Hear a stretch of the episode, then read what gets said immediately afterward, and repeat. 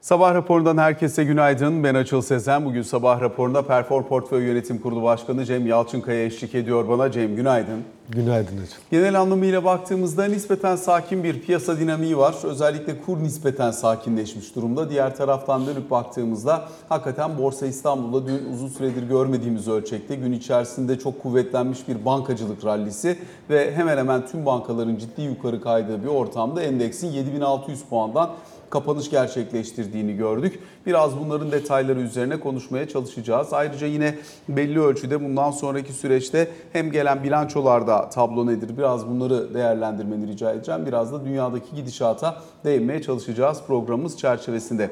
İlk etapta istersen bir düne dönelim çünkü oldukça kuvvetli bir rally oldu. Saat 16 civarı biz finans merkezine başladığımız sırada bankacılık endeksindeki primler %3'ü aşmıştı. Sonra 5 oldu, sonra 7 oldu, sonra e, bankalar %8'ler, 8,5'lar falan giderken dün Akbank tavan kapanış gerçekleştirdi. İş Bankası 8.6, Yapı Kredi 7.5, Garanti tavan böyle bir kapanış. Ne oldu da böyle oldu? Valla e, açıl son düne kadar düne kadar ki 3 gün 2 gün şunu gördük. Yani borsa yorulmaya başladı. Hacimler düştü. Konuşulan konular bunlardı. Fakat dün gerçekten çok e, şaşırtıcı. Başta biraz daha sakin açılan bir borsa. Günü de bankacılık rallisiyle kapatan bir borsa. Bankacılık tarafında tabii ekstra bir şey yok ama gidişat iyi. Açıklanan bilançolar, karlar bankalar tarafında oldukça güçlü. E, beklenti de tabii enflasyonun yükselmesiyle birlikte ellerindeki tüfek kağıtlarının tüfeğe dayalı e, tahvillerin, bonoların e, ciddi bir prim yapacağına yönelik. E, karlar zaten iyi, gidişat zaten iyi. Bunlar ama iyiydi zaten. Yani dün bunu tetikleyen bir şey oldu mu ekstra? Hayır. Öyle bir haber akışı görmedik. E, fakat kapanışta çok güçlü kapandı. Tabii borsa geneline baktığımız zaman, açıl girişte de e, söyledin. Genele baktığımız zaman tabii enflasyonla mücadele edebilecek veya bir yatırımcı gözüyle enflasyondan daha iyi getirebilecek ne var diye etrafına baktığın zaman e tabii karşına borsa çıkıyor. Hisse senedi yatırımı çıkıyor. Çünkü e, e, Türk lirası mevduat yapmaya kalksan e, 28 hadi 30 26 30 bandında. E, enflasyon bekleyişi Merkez Bankası'nda 58, piyasa 65 70 60 70 bandında 65 70 bandında. E ben nasıl koruyacağım, koruyacağım paramı? İşte iki tane şey öne çıkıyor. Bir tanesi kur, bir tanesi de hisse senedi. Peki bu e, özellikle bankalar tarafında bir işte bilançoları gördük. E, Bilançolar aslında fena gelmedi. iyi geldi diyebiliriz Evet. bilançolara. Bankalar için söylüyorum. Güçlü karlar. Ee, Diğer taraftan tabii son dönemde biraz net faiz marjı yaratma imkanı da söz konusu oldu. İşte mevduat faizleri aşağı geldi, kredi Tabii. tavanında bir esneklik sağlandı. Dolayısıyla buralardan da bir avantaj var. Bir miktar yabancı girişi beklentisi de var ki ufak ufak zaten 5-6 hafta arka arkaya oldu ama ağırlığı bankalara değildi. Evet. Dolayısıyla şimdi e, yeniden dönüp baktığında bir bankada yeniden değerleme yapma e, imkanı var mı diye sormak istiyorum sana. Biraz da hani yılbaşından bu yana çok kuvvetli bir bankacılık rallisi gördük. %45 kabaca yılbaşından bu yana bankalardaki yükseliş hareketi. E, bunun da çok önemli bir kısmı zaten seçimden sonra gerçekleşti. Enflasyon beklentileri yükseliyor. Bankaların ellerindeki enflasyon endeksi kağıtlardan kaynaklanan bir tur daha ciddi bir yükseliş potansiyeli de söz konusu oldu. Hani daha önce bankalarda bu etkinin sönümlenmeye başlaması yönünde bir beklenti vardı ama enflasyon canlanınca bir kez daha bunun üzerinden bir hani repricing dediğimiz yeniden fiyatlamaya gidiliyor olabilir mi? Evet, yani bunlar, bu söylediklerin hepsi e, neden bankaların yukarı gitmesi için hala bir potansiyelleri oldukları için bir neden. Yani özellikle çok kısa sürede enflasyona endeksli tahvillerden kazanacakları gelir oldukça yüksek görünüyor. Bu da karlılığı belli bir seviyede tutmaya devam edecek gibi görünüyor. Diğer taraftan baktığın zaman evet yani karlılıklar çok kuvvetli ve net interest margin dediğimiz aslında krediyle mevduat faizleri arasındaki marjdan önemli bir faaliyet geliri de yaratılıyor.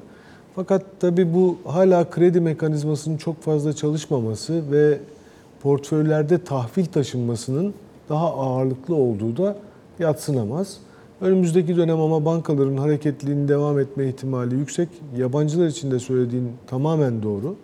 e, diğer ikisi gibi. Yani yabancılar da Türkiye'ye geldiği zaman aslında potansiyelin nerede olduğunu e, daha iyi gözlemliyorlar. O da bankacılık sektörü daha rahat girişi ve çıkışı olan ve potansiyel barındıran bir sektör olarak ortaya çıkıyor. Dolayısıyla her şeyi topladığın zaman bankacılık sektörünün önümüzdeki dönemde de hareketliliğini devam ettirmesi beklenir. Yabancıların doğrudan banka ilgisi ve ilişkisi için ne söylersin? Yani çünkü daha önce e, hani Borsa İstanbul'un yapısı da daha farklıydı elbette. Türkiye almak demek banka almak demekti. Banka aldığın zaman Türkiye riskini zaten 3 aşağı 5 yukarı almış oluyordun. İşte ağırlık %55-60 olunca da endeksi de orası taşıyordu. Şimdi bankaların endeks içerisindeki ağırlığı çok geri geldi. Ee, Diğer tarafıyla da yabancıların da aslında en rahat giriş çıkış yaptıkları yer yine bankacılık sektörü. Çünkü halka açıklık oranları yüksek, likitte nispeten daha yüksek.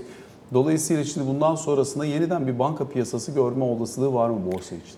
Şöyle açılı yabancıların tabii Türkiye'ye ne kadar teveccüh edecekleri bence birinci soru. Bu çünkü başka şeyler de barındırıyor içinde. Yani makro barındırıyor, politika barındırıyor. İşte e, hep konuştuğumuz Türkiye'nin geleceğine yönelik bir hikaye barındırıyor. Bunların hepsi olması lazım ki hisse senedi piyasasına gelsinler. Türkiye'de şu anda hisse senedi piyasasını e, yukarı yönlü hızla hareket ettiren şeyin aslında enflasyona karşı kendini koruma eylemi olduğunu düşünüyorum ben. Dolayısıyla e, bu nedenle hisse senedi piyasasının yukarı gittiğini düşünüyorum. Tabii ki enflasyondan arındırılmış karları görmemek diğer bir önemli konu. Yani yüksek enflasyon olan ülkede enflasyondan arındırmadan karları gösterirsen tabii bu farklı bir durum. Bu da sürekli öteleniyor ve erteleniyor. Ama yabancı olarak buraya baktığında aslında şunu görüyorsun. Ee, yani makro dengeleri birinci madde olarak ülkenin e, makro dengeleri ne durumda ona bakarlar. Ondan sonra bu ülkede riskli varlıklara girip girmeme kararı alırlar. Ki hisse senedi riskli varlıklar olarak geçer. Şimdi bizim o tabii ben buradan bir makroya geçiş yapıyorum aslında tabii. Tabii. Ee, bizim bu aslında öngörülebilirlik konusunun daha net olması lazım. İletişim politikalarımızın biraz daha netleşmesi lazım. Biraz daha şeffaflığın adım adım gidiliyor. Bunlar çok iyi. Onlar da bunu görüyorlar. Yani işte şeffaflığa geçiş tarafında birçok pozitif adım da var. Ee, enflasyon 9,5 açıklandı. 9.49 Temmuz ayı. Yani dolayısıyla e, bunları görüyorlar. Yani buralarda artık e, bir iyileşme olduğunu görüyorlar. Enflasyon beklentisini Merkez Bankası yıl sonu 58'e çekti. E, görüyorlar. Yani yavaş yavaş bir ortodoks politikaya doğru dönüş var. E, atamalar var. İşte atamalarda e, farklı isimlerin, farklı görüşlerin sistemin içine dahil edildiğini görüyorlar. Yani bu adımların hepsi yavaş yavaş deregülasyon çalışmaya başladı. Konuştuk seninle ihracatçı dövizlerinin %70'iydi o 40'a indi. E, Merkez Bankası'na satma zorunluluğu. E, bunları görüyorlar. Fakat ağır adımlarla giden ve datalarda da hala hazırda tabii şeffaflaşmayla, daha da netleşmeyle, güzel ortodoks politikaya yavaş yavaş kayışla önemli adımlar atılmasına rağmen e, rakamlar kötü. Yani şimdi 9.49 bir aylık enflasyonum var. Bu enflasyonu kabaca işte 48'ler seviyesine doğru çekmiş durumda. Bu enflasyon can yakıyor. Yani bunu görüyorlar. E dış ticaret açığı açıl 5.2 geldi Haziran'da diye sevindik milyar dolar. İşler iyiye gidecek inşallah diye. Ama o zaman da bakmıştık yani ithalat %17 küçülmüştü, ihracat %10 küçülmüştü. E geçen ay baktık 12.4 milyar dolar. Yani burada yıllık birikimli baktığında 121 milyar dolarlık bir dış ticaret açığı karşımıza çıkıyor. Şimdi bu yani dashboard'a baktığın zaman, gösterge paneline baktığın zaman makro makro datalarda e, çok kuvvetli bir iyileşme görünmüyor. Diğer taraftan Türk lirasına teveccüh çok zayıf. Yani adam nasıl ne yapsın yani faiz 28 e, Türk lirası mevduat faizi parasını oraya mı koysun? Üstelik Merkez Bankası'nın 58 beklediği bir enflasyon ortamında. E şimdi bunların hepsi e, düzelmesi lazım. Biraz daha belki e, ayar artarsa yani biraz daha hızlanma söz konusu olursa, biraz daha iletişim politikalarında adım atılırsa, biraz daha önümüzü görecek bir plan program herkesin önüne konulursa e, o zaman yabancıların biraz daha e, Türkiye'ye tekrar teveccüh edeceklerini düşünüyorum. Çünkü şirket değerleri düşük, hala düşük. Ama hani e, aradaki fark da yerli yatırımcı tarafından epeyce bir kapanıyor. E şimdi mesela fiyat defter değeri olarak baktığında bankalar kabaca birlere geldi. Evet. Yani 0.4 0.5'leri Tabii. falan görmüştük burada. Yani birlere doğru geldi. Nereye kadar gidebilir? Yani dünyada da bankacılık sektöründeki değerlemelere baktığın zaman e, hani aslında evet bizim geçmiş değerlemelerimize göre ucuz biz burada ikileri falan görmüşlüğümüz var daha önce. Tabii. Ama dünyada pek öyle bir dünya değil artık o yüzden soruyorum. Doğru, haklısın. Yani aslında çok hızlı bir hareket oldu. Tabii yabancı veya farklı bir yatırımcı kitlesinin sistemin içerisine girmesi için de bir cazibe gerekli. Evet, yani borsa o cazibeyi gittikçe kaybediyor. Bir miktar daha yukarıya gidiş imkanı olabilir.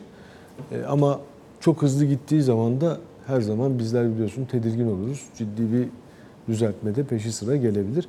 Ama farklı yatırımcı kitlesi yok. Artık küçük bireysel yatırımcının hakim olduğu 5 milyon üzerine çıktığı bir Türkiye borsasıyla karşı karşıyayız. Yabancı payında çok büyük bir artış görmüyorsun. İşte 30'lar seviyesine yakın seyrediyor.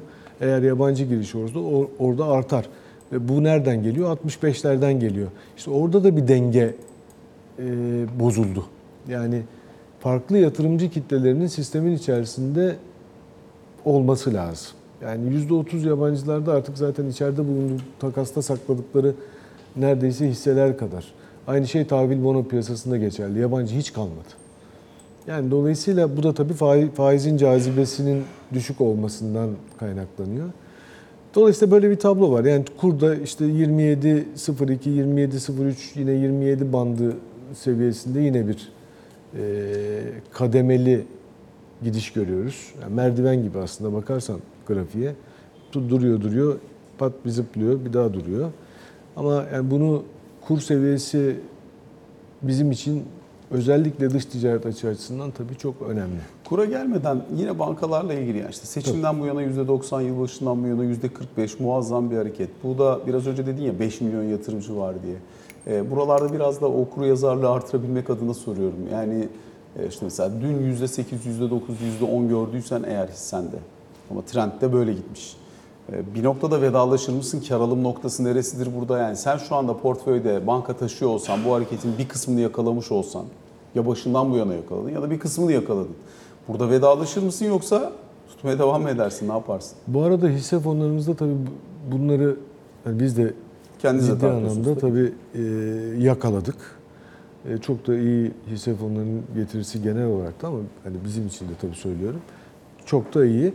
Tabii bunu biz e, bizim hisse fon yönetici arkadaşlarımız da aslında şey yapıyor, açıl yani tedirgin oluyor tabii bu hızlı yükseliş sonrasında.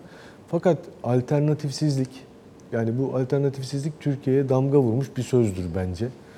Her tarafa bakabilirsin alternatifsizlik konusunda.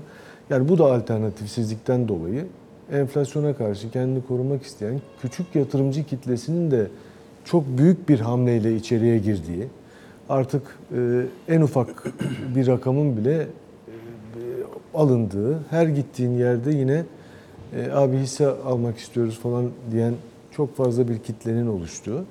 Yani alternatifsizlik nedeniyle burada hala e, yani trend yukarı giderken, taş yukarı atılmışken ben buradan çıkarım demek çok kolay değil. Azaltırım evet. Ne Azaltıyorsun. kadar azaltırsın? Yani şöyle düşün, eğer %80'lik bir hisse senedi portföyü taşıyorsam %20 azaltırım. Peki azalttığınla ne yaparsın? Yani diyelim ki çıktığın hisseden nereye gideceksin? İşte şey çok e, şöyle, bence enflasyona karşı kendini koruyabileceğin iki yer var. Bir tanesi hisse senedi, bir tanesi başka ülkelerin para birimi. Yani çünkü bu bizim ülkemizde şöyle bir hakikaten kadersizlik var. Çift para birimi var. Yani bir tarafta Türk lirası alışverişe yarıyor, diğeri değer ölçütü. Yani dolayısıyla böyle bir e, yapı içerisinde e, sen hemen paranı koruyabilmek için değer ölçütü olan kısma doğru kayma ihtiyacı hissediyorsun. Dolayısıyla orada tabii döviz üzerinde bir şey var. O da koruyabilir. Yani ona da şöyle kabaca bakarsan 20'den 27'ye gelmiş, seçimden bu, bu yana %35 yapmış bir kurdan bahsediyoruz dolar için baktığımız zaman. Yani hani endeks böyle yaptı da dolar geri mi kaldı? Yok. Ben iki sene önceki bu seviyeye baktım aşağı yukarı 8.3'ler seviyesinde dolar. 2021'in Eylül ayında. İşte bir ay sonra değişti ama her şey. Evet. Aynen öyle oldu. Neresinden baktığına bağlı. Ya Bir aynı zamanlar, şey. aynı zamanlar bir de düşün. Bir ay sonra değişti. Bir de bugünkü kura bakarsan yani 8 ile 27 2 yıl. Yani dolayısıyla enflasyona karşı kendini koruyan uzun vadede, orta vadede, kısa vadede iki şey var. Bu ikincisi de bir yıldız olarak doğdu o. Hisse senedi piyasası. Ama diğer tarafta da kur. Yani bu ikisi enflasyona karşı, gerçek enflasyona karşı seni koruyor. Peki burada e, işin bir kurbacağına bakalım çünkü hakikaten orada da tartışma var şu an itibariyle. Sonuçta daha önceki ekonomi yönetiminin e, temel e, yaratmış olduğu ortamdaki farklılık şuydu. Faiz olması gereken kitabi yerden uzakta. Enflasyon beklentileri ve enflasyonun kendisi ciddi şekilde bozulmuş. Arada da ciddi bir makas oluşmuş. Bu makas nedeniyle dövize bir yönelim var. E, makro, mikro ihtiyati önlemler, kısıtlayıcı yöntemler, işte telefonlar, onlar bunlar bir şekilde e, kurun akışını dizginlemeye, fon akımını yönetmeye ve kurun seviyesini stabilize etmeye dönük bir strateji. Şimdi bu önceki politika. E, Şimdi ekonomi yönetimi değişti. Rasyonel politikaya geçiş çerçevesinde faizde bir miktar artış oldu. E, Ama bu arada enflasyon beklentileri tabii başka bir yere gitti. Çünkü e, hem kur daha önce çok kısılmış olan, çok sıkılmış olan kur bir miktar salındı, kur yükseldi. Hem daha önceden verilmiş olan sözlerle inanılmaz bir mali genişleme vardı, vergi artışları gerçekleştirildi. Deprem maliyetini gidermek için de bir miktar vergi artışı gerçekleştirildi. Hepsi enflasyonist. Dolayısıyla evet faiz daha önce olduğu yer 8,5'tu, şimdi 17. Ama hani eskiden olduğu yerde değil ama eskiden enflasyon beklentisinin olduğu yer 45-50 idi. E şimdi o da 65-70'e geldi. Ve biz şu anda dolar TL grafiğine baktığımız zaman da son dönemde evet hazine protokolü kullanılmıyor doğrudan bir dövizde e, seviyeye müdahale yok veya işte hani oradaki akımı doğrudan kontrol etmeye dönük bir hamle yok vesaire anlıyoruz. Ama bir yanıyla da orada stabilize olmuş bir kuru gidişatı var. Yani KKM dönüşleri çok yüklü Temmuz Ağustos. Ağustos'un özellikle ilk yarısında çok yüklü olduğunu anlıyoruz. Ee, Buralarda ithalatçı talebinin de olduğu günlerde ihracatçı dövizinin girdisi buradaki talebi tam olarak karşılayamayabiliyor bazen. Ama kur bir stabilize olmuş görünüyor ya. O dönemle bu dönemi karşılaştırırsan kur gidişatı, uygulanan yöntem, perspektif ve bakış açısı adına ne söylersin? Yani tabii önce şöyle başlayalım. Evet, önceki Merkez Bankası yönetimi veya ekonomi yönetimi e, bence kur üzerinde çok önemli bir baskı oluşturma. Yani bir şöyle yapalım. Yani kurla savaş bizim birinci önceliğimizdir. Kur yükselmemeli e, noktasında bir hareket gözlemliyorduk. Böyle bir strateji vardı, böyle bir taktik vardı. Bugün itibariyle tabii farklı bir ekonomi yönetimi var ki biz hepimiz e, mevcut ekonomi yönetimini ben de son derece saygın, liyakat sahibi buluyorum. Fakat CV'lere baktığımız zaman da öyle. Şimdi bu kurla mücadele hikayesinde e, hala kurun belli bir seviyede durduğunu görüyoruz. Yani aslında dalgalı kur rejimiyle birlikte ya bırakalım bu kuru denendi bence. İki tane barla işin birden 24'e kurun gittiği görüldü. İki günde. Ondan sonra bir dakika arkadaş hani biz böyle bunu e, saldım çayıra Allah kayıra bırakamayız. Bizim yine bunun üzerinde kontrol sağlamamız lazım diye bir anlayışın oluştuğunu düşünüyorum baktığımda. Fakat tabii bu kontrol mekanizmasının ihracatı, dış ticaret açığını birçok şey bu bu aylar cicim ayları biliyorsun açıl yani Haziran, Temmuz, Ağustos. Yani biz burada turizm gelirimiz var. Birazcık dengeleyebileceğimiz bir e, kur e, hadi imkanı var, döviz girdisi var. Fakat ondan sonraki aylarda aynı döviz girdisini göremeyeceğiz. Eğer cari açık böyle 12 milyar dolarlar seviyesinde dış ticaret açığı özür dilerim düzeltiyorum. 12 milyar dolarlar seviyesinde devam ederse yıllık 120 milyar dolarlık dış ticaret açığı biraz daha üstünde seyrederse bu bize önemli bir miktarda döviz ihtiyacı oluşturacak. Bunu nasıl sağlarsın? Yani tamam hani Körfez bölgesi orayla yapılan mutabakat metinleri falan filan bunlarla tabii ki önemli, tabii ki çok önemli veya direkt yatırımlar tabii ki çok önemli ama uzun vadeli işler. Kısa vadede döviz girişi yaratacak bir şeyler oluşturmak lazım. Bu da tabii e, rasyonel politikalar veya ortodoks politikalar veya kitabi politikalar nasıl bakarsan bak e, faiz yükselişiyle gerçekleşir. Yani faizi cazip kılarsan portföy yatırımı gelir. Portföy yatırımı geldiği zaman dövizle mücadele etmeye başlayabilirsin o zaman. Veya döviz toplamaya başlayabilirsin. Yeni yönetim ne dedi? Biz dedi rezervlerimizi artıracağız. Dolayısıyla dönen ihracattan gelen %40 dövizi artık satmayacağız, rezervlerimizde tutacağız. Gerçi net uluslararası rezervde son perşembe açıklamasında bir düşüş görüyoruz yine ama yani dolayısıyla rezervlerimizi artıracağız. İki bütçe disiplini sağlayacağız. Oralara dikkat edeceğiz. E, bu iki bacağı ortaya koydu. Bunlar ta aslında e, ilk başlardaki ekonomi yönetiminin yani mevcut hükümetin başlarında yaptığı ekonomi yönetiminin sac ayaklarıydı. Yani bütçe disiplini, güçlü rezerv, dalgalı kur ve uluslararası politikalarla entegrasyon. Uluslararası politikalar diyorum, uluslararası piyasalarla entegrasyon. Şimdi uluslararası piyasalardan epeyce başka bir yerde seyrediyoruz. Entegrasyon yok. Yani sen dolar endeksi yükselirken sende dolar yükselmiyor. İşte ne bileyim South Afrika randı, Güney Afrika randı, Brezilya reali gibi biraz eskiden bize benzeyen para birimleri dolara karşı yüzde iki buçuk değer kaybederken sen aynı yerde duruyorsun. Yani uluslararası entegrasyonu da tekrar sağlamak lazım. Orada swaplar devreye giriyor. Mutlaka mevcut ekonomi yönetimi önümüzdeki dönemde adım atmaya devam edecek. Çünkü biraz da sanki hazırlıksız yakalanıldı. O yüzden e, yeni programlar oluşturuluyor bence, e, çalışılıyor. Önümüzdeki dönemde belki adım adım nereye doğru gideceğimiz biraz daha şeffaflaşır, netleşirse e, o zaman piyasalar toparlar. Sonuç itibariyle yılbaşından bu yana kayıplara bakarsak mesela buna sadece dolar TL vesaire gibi değil de Türk lirasının diğer gelişen ülke para birimlerine karşı ne kadar değer kaybettiği üzerinden bakacak olursak örneğin Brezilya realine karşı %55, Macar forintine karşı 52, Polonya zlotisine karşı 55, işte Çek korunasına karşı 48, e, Hindistan rupisine karşı %44 değer kaybı var. Güney Afrika randına karşı %30 değer kaybı var Türk lirasının. Dolayısıyla diğer gelişen ülkelerle ciddi bir ayrışma var. Şimdi tabii bu ayrışmaların ortadan kalkması için e, ekonomi yönetiminin altını çizdiği o rasyonel politikaya geçiş, biraz daha bildik ezberler üzerinden konuşulması bunlar çok önemli ve değerli. Uluslararası alanda kredibiliteyi de belli ölçüde bu şekilde almaya başladığını görüyoruz. Yani Merkez Bankası atamalarının da yansıma bulduğunu anlıyoruz. JP Morgan konferansının da ilgi gördüğü ilginin de burada değerli ve önemli olduğunu anlıyoruz ki Ağustos ayında yani normalde çok da fazla yatırımcı görmezsin. Bayağı yoğun bir ilgi ve alaka vardı. Ee, en son olarak da e, dün itibariyle Moody's'in bir Türkiye notu var.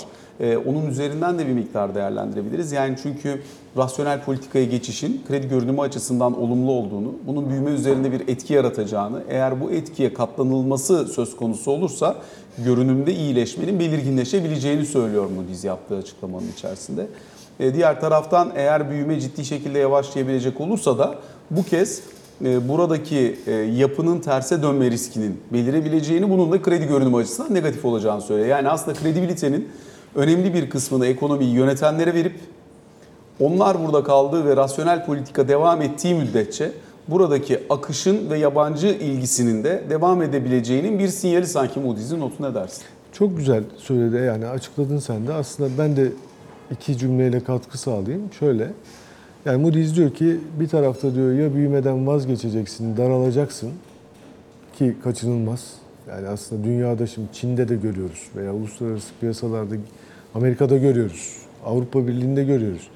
Ya daralacaksın, bu büyüme hikayesini bir kenara koyup e, bu, bu suretle de enflasyonla mücadelede daha başarı sağlama olanağın artar. Ya da bu girdi maliyetleriyle ki önümüzde bir seçim daha var biliyorsun. Eğer bu girdi maliyetlerindeki anormal artışı devam eder ettirirsen o zaman bu hani bizim e, ekonomide hep e, güzel bir kelime olarak geçer ama kendisi çok çirkindir. Stagflasyon dedikleri.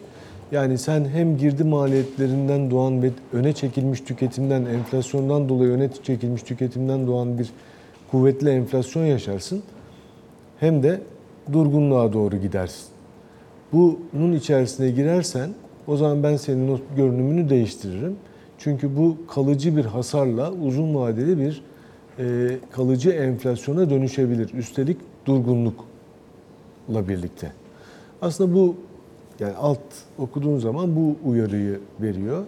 Ee, yani birçok ekonomist de buna benzer düşünüyor aslında. Ama biraz evvel bunun öncesinde söylediğin JP Morgan toplantısı, ekonomi yönetimine verilen kredibilite, yani buraya duyulan güven bunların hepsi geçerli. Bunların hepsi aslında e, bir pencere açıyor.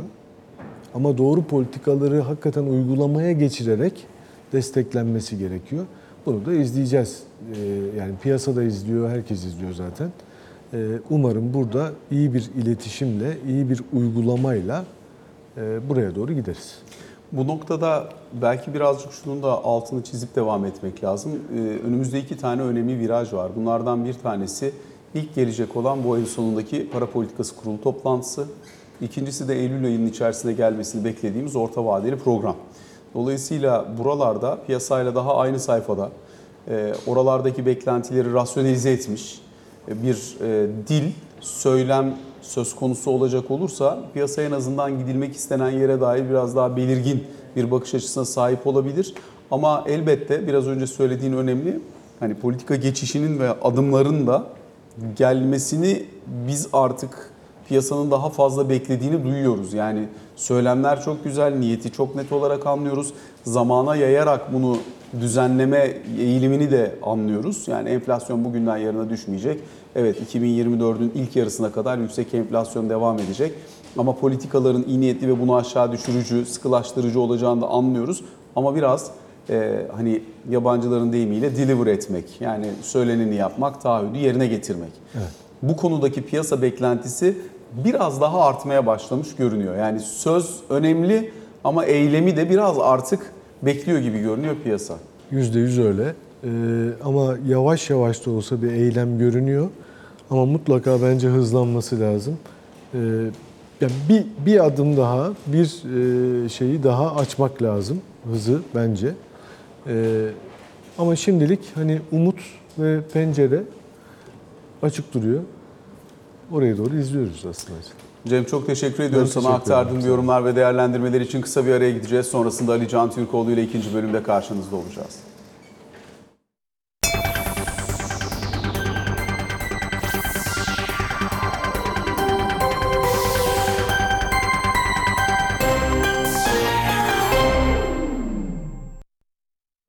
Sabah raporunun ikinci bölümüyle karşınızdayız. Ali Can Türkoğlu ile birlikteyiz. Ali Can günaydın, hoş Günaydın. geldin. E, düne döndüğümüzde önemli birkaç gelişme var. Bunlardan bir tanesi aslında Çevre Şehircilik ve İklim Bakanı Mehmet Özhaseki'nin e, dün itibariyle yaptığı bir kahvaltılı toplantı vardı. Ben de katıldım toplantıya. Burada altını çizdiği önemli noktalar var. Bir tanesi İstanbul'a özel bir deprem yasası çıkartılacağı konusunda. Şu anda mevzuatta e, boşluk olan, davaya gidildiği takdirde kentsel dönüşümü uzatan birçok faktörün çıkartılacak olan bir yasayla e, tamamen ortadan kaldırılacağını ifade ediyor. Bir. İkinci olarak da kendi kişisel görüşü açısından şöyle bir yaklaşımı söz konusu oldu. E, normalde kentsel dönüşüm için biz e, oy birliğinden 3'te 2'ye düşürmüştük. Ama yetmedi. Kişisel fikrim %50'nin üzerine çıkması bile yeterli olabilmeli ama bunun mecliste görüşülmesi lazım. Benim kişisel fikrimdir. Şimdi çok hızlı bir şekilde meclise sevk edilecek anladığım kadarıyla. Hatta yaz döneminde bile meclise getirilebileceği ifade ediliyor. Eğer bakanlığın çalışması bittiyse 1 Ekim'e kadar Türkiye Büyük Millet Meclisi tatil çünkü. Eğer Ağustos-Eylül ayında herhangi bir gelişme olursa anladığım kadarıyla getirilecek meclise. Şimdi burada 3'te 2'den e, yarıya %50'ye getirilmesi her ne kadar Sayın Bakan'ın kendi fikri olsa bile benim bildiğim kadarıyla zaten bakanlık koridorlarında ve yapılan çalışmalarda ön plana çıkarılan unsur. Yani 3'te 2 çoğunluğun kentsel dönüşümün önündeki en büyük engellerden biri olarak düşünüldüğü dolayısıyla e, işte %50'nin yeterli olması gerektiği böylece İstanbul'daki dönüşümün daha hızlı yapılabileceğini söylüyor bakanlıktaki çalışanlar en azından kaynaklar. İki, e, kentsel dönüşümle ilgili tüm, tüm engellerin bertaraf edileceği bir e, yasa çalışması benim anladığım kadarıyla. Tabii içeriğini görmedik ama e, bu prosedür süreçlerin çok uzun olduğu ve e, engel olarak düşünülen bir takım e, adımların bu yasayla beraber tamamen geri plana atılacağı ve İstanbul'daki dönüşümün çok hızlı bir şekilde gerçekleşmesinin sağlanabileceği bir formül e, yapılabilecek mi, meclise getirilecek mi göreceğiz ama benim anladığım hem Bakan Bey'in açıklamalarından hem bakanlıktakilerin e, yaptığımız sohbetlerden anladığım Eylül ayı içerisinde bu konuyla ilgili çok hızlı gelişmelerin yaşanabileceği ve yetiştirilebilirse meclise sevk edilebileceği yönde. Dolayısıyla bu önemli konulardan bir tanesi. Bir diğer önemli konu e, e, Hazine ve Maliye Bakanı Mehmet Şimşek'in Yeni Şafak gazetesinde e, bazı açıklamaları oldu. Biraz istersen bundan da bahsedelim. İçindeki önemli boyut e, özellikle e, Arap ülkeleriyle yapılmış olan anlaşma Birleşik Arap Emirlikleri'nden gelecek olan kaynağın ilk diliminin bu yıl içerisinde Gelmesinin beklendi. Yani 51 milyar e, dolarlık bir yatırım paketinden bahsediyor Sayın Bakan ve bunun bir kısmının e, bu sene içerisinde gelebileceğini söylüyor. Şimdi neden Körfez ülkelerine öncelikle yönelildi? Sermaye ithalatına ihtiyaç var, sermaye ihtiyaç var. Dolayısıyla bu konuda zengin olan ülkelere yöneldik diyor. Bunun da devam edeceğini söylüyor aslında bir bakıma. E, kaynak girişleri sayesinde cari açığın azaltılıp kurun istikrar kazanmasının hedeflendiği, bun- bunun da hem enflasyonu hem beklentileri olumlu etkileyeceği söyleniyor. Söylüyor e, Bakan Şimşek'in açıklamalarından. Şimdi e, Türkiye'ye de ilginin yoğun olduğunu söylüyor. Yatırımcılarla yapmış olduğu toplantıya değinerek aslında diyor ki Mehmet Şimşek, dünya normlarına uygun, kurala dayalı bir politika izlendiği sürece kaynak akışında herhangi bir sorun yaşamayacaktır Türkiye. Bu kapsamda şu anda bekle gör politikasındalar gördüğümüz kadarıyla yatırımcılar ama Mesela hisse yatırımcıları öyle değil diyor. Son 8 hafta boyunca üst üste net girişler var. Dolayısıyla biz yabancı fon girişlerini görüyoruz. Biz bu politikayı uygulamaya devam edeceğimizin sinyalini verdiğimiz sürece ve durduğumuz sürece de bu bekle gör politikasından daha çok Türkiye'ye geliş e, politikasına gireceklerini düşündüğünü ifade ediyor. Şu anda e, Türkiye'nin karşısında gibi görülen, görülen rüzgarın e, 2024'ün ikinci yarısından itibaren destekleyici bir nitelik kazanacağı yine vurgulanmış Bakan Şimşek tarafından. E, çünkü piyasanın ikinci çeyrekten itibaren, yani 2024 ikinci çeyrekten itibaren faiz düşüşlerini konuşmaya başlayacağının özellikle e, altını çiziyor. E, Türkiye'deki düzenlemelerle ilgili olarak da mesela vergi vergi düzenlemeleriyle ilgili evet enflasyonist bir etki yarattı. Ancak bu düzenlemeler tekrarlanmayacak bir kereye mahsustu. Açıklamasında yapmış durumda. Dolayısıyla önümüzdeki dönemin en azından kısa vadede öngörebildiğimiz e, politikanın bu yönde devam edeceği özellikle yabancı yatırımcıya Türkiye'deki e, yeni ekonomi yönetiminin yaratmış olduğu bu ortamın devamı yönündeki mesajların da sürdürüleceğini anlıyorum ben bu ilk açıklamalarda. Peki bunun dışında muhalefetle ilgili tartışmalar devam ediyor. Özellikle yerel seçimlerde işbirliği olacak olmayacak tartışmaları Cumhuriyet Halk Partisi ile İyi Parti arasında çeşitli açıklamalar, karşılıklı açıklamalar. Bu tarafta ne oluyor? Ee, şimdi iki açıdan değerlendirebiliriz. Bir tanesi İyi Parti 26 Ağustos'ta Afyon'daki e, kongrede çok önemli bir mesaj vereceğini söylediler e, Meral Akşener'in. Özellikle mesela İyi Parti sözcüsü Kürşat Zorlu'nun açıklamalarına baktım. Türk siyasetinde de önemli bir başlangıç olacak diyor. 26 Ağustos tarihi için. E, konuştuğum yetkililerin söylediği özellikle e, yerel seçim, yani son seçimler boyunca İyi Parti'nin Cumhuriyet Halk Partisi ile her tarafta birlikteliği, ortaklığa, işbirliğine gitmiş olmasının parti tabanına zarar verdiği yönünde bir düşünce hakim olmuş. Dolayısıyla 26 Ağustos'ta Meral Akşener'in e, parti tabanına e, yerel seçimlere İyi Parti'nin tek başına gireceğine yönelik bir mesaj verebileceği beklentisi oldukça hakim. Ancak bu şöyle de okunmamalı, anlaşılmamalı. E, İyi Parti evet yerel seçimlere tek başına girecektir mesajı verilebilir 26 Ağustos'ta Meral Akşener tarafından ama diyalog kanalları da tamamen kapatılmayacak. Açık tutulacak. Ee, Cumhuriyet Halk Partisi başta olmak üzere olası ittifaklara da tam kapalı olunmadığı söylenecek. Ama otomatikman sanki her yerde yine ortak e, bir listeyle seçime girilecekmiş gibi bir algının olmamasını istiyor anladığım kadarıyla İyi Parti yönetimi. Bu bir.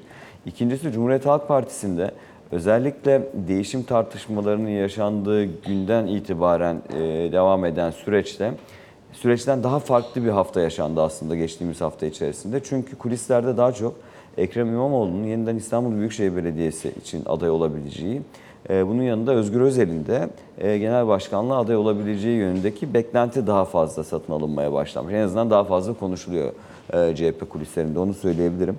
10 Eylül'den önce yani il ilçe kongreleri bitmeden önce Özgür Özel'in adaylığını açıklayabileceği yönünde bir beklenti de var.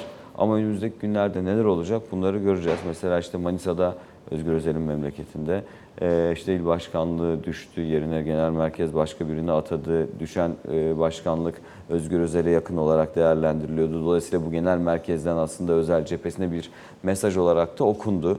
E, Oradaki o sıcaklık, o ısınma e, Cumhuriyet Halk Partisi'nde kolay kolay bitmeyecek zaten onu söyleyebiliriz. Özellikle genel merkezin Sayın Kılıçdaroğlu'nun ve e, muhtemel adaylar arasında ismi geçen diğer kişilerin resmi net açıklamaları gelmediği sürece biz her gün Cumhuriyet Halk Partisi'ndeki bu karış- karışıklığı veya şu andaki durumu konuşmayı sürdüreceğiz gibi gözüküyor. Ama en azından son haftaki değişiklik dediğim gibi İmamoğlu'nun daha çok yine İstanbul Büyükşehir Belediyesi'ne devam edebileceği yönünde ama yapılacak açıklamalara bakacağız bu hafta içerisinde. Can teşekkür ediyoruz. Ben Sabah teşekkür raporuna böylelikle son noktayı koymuş oluyoruz. Hoşçakalın.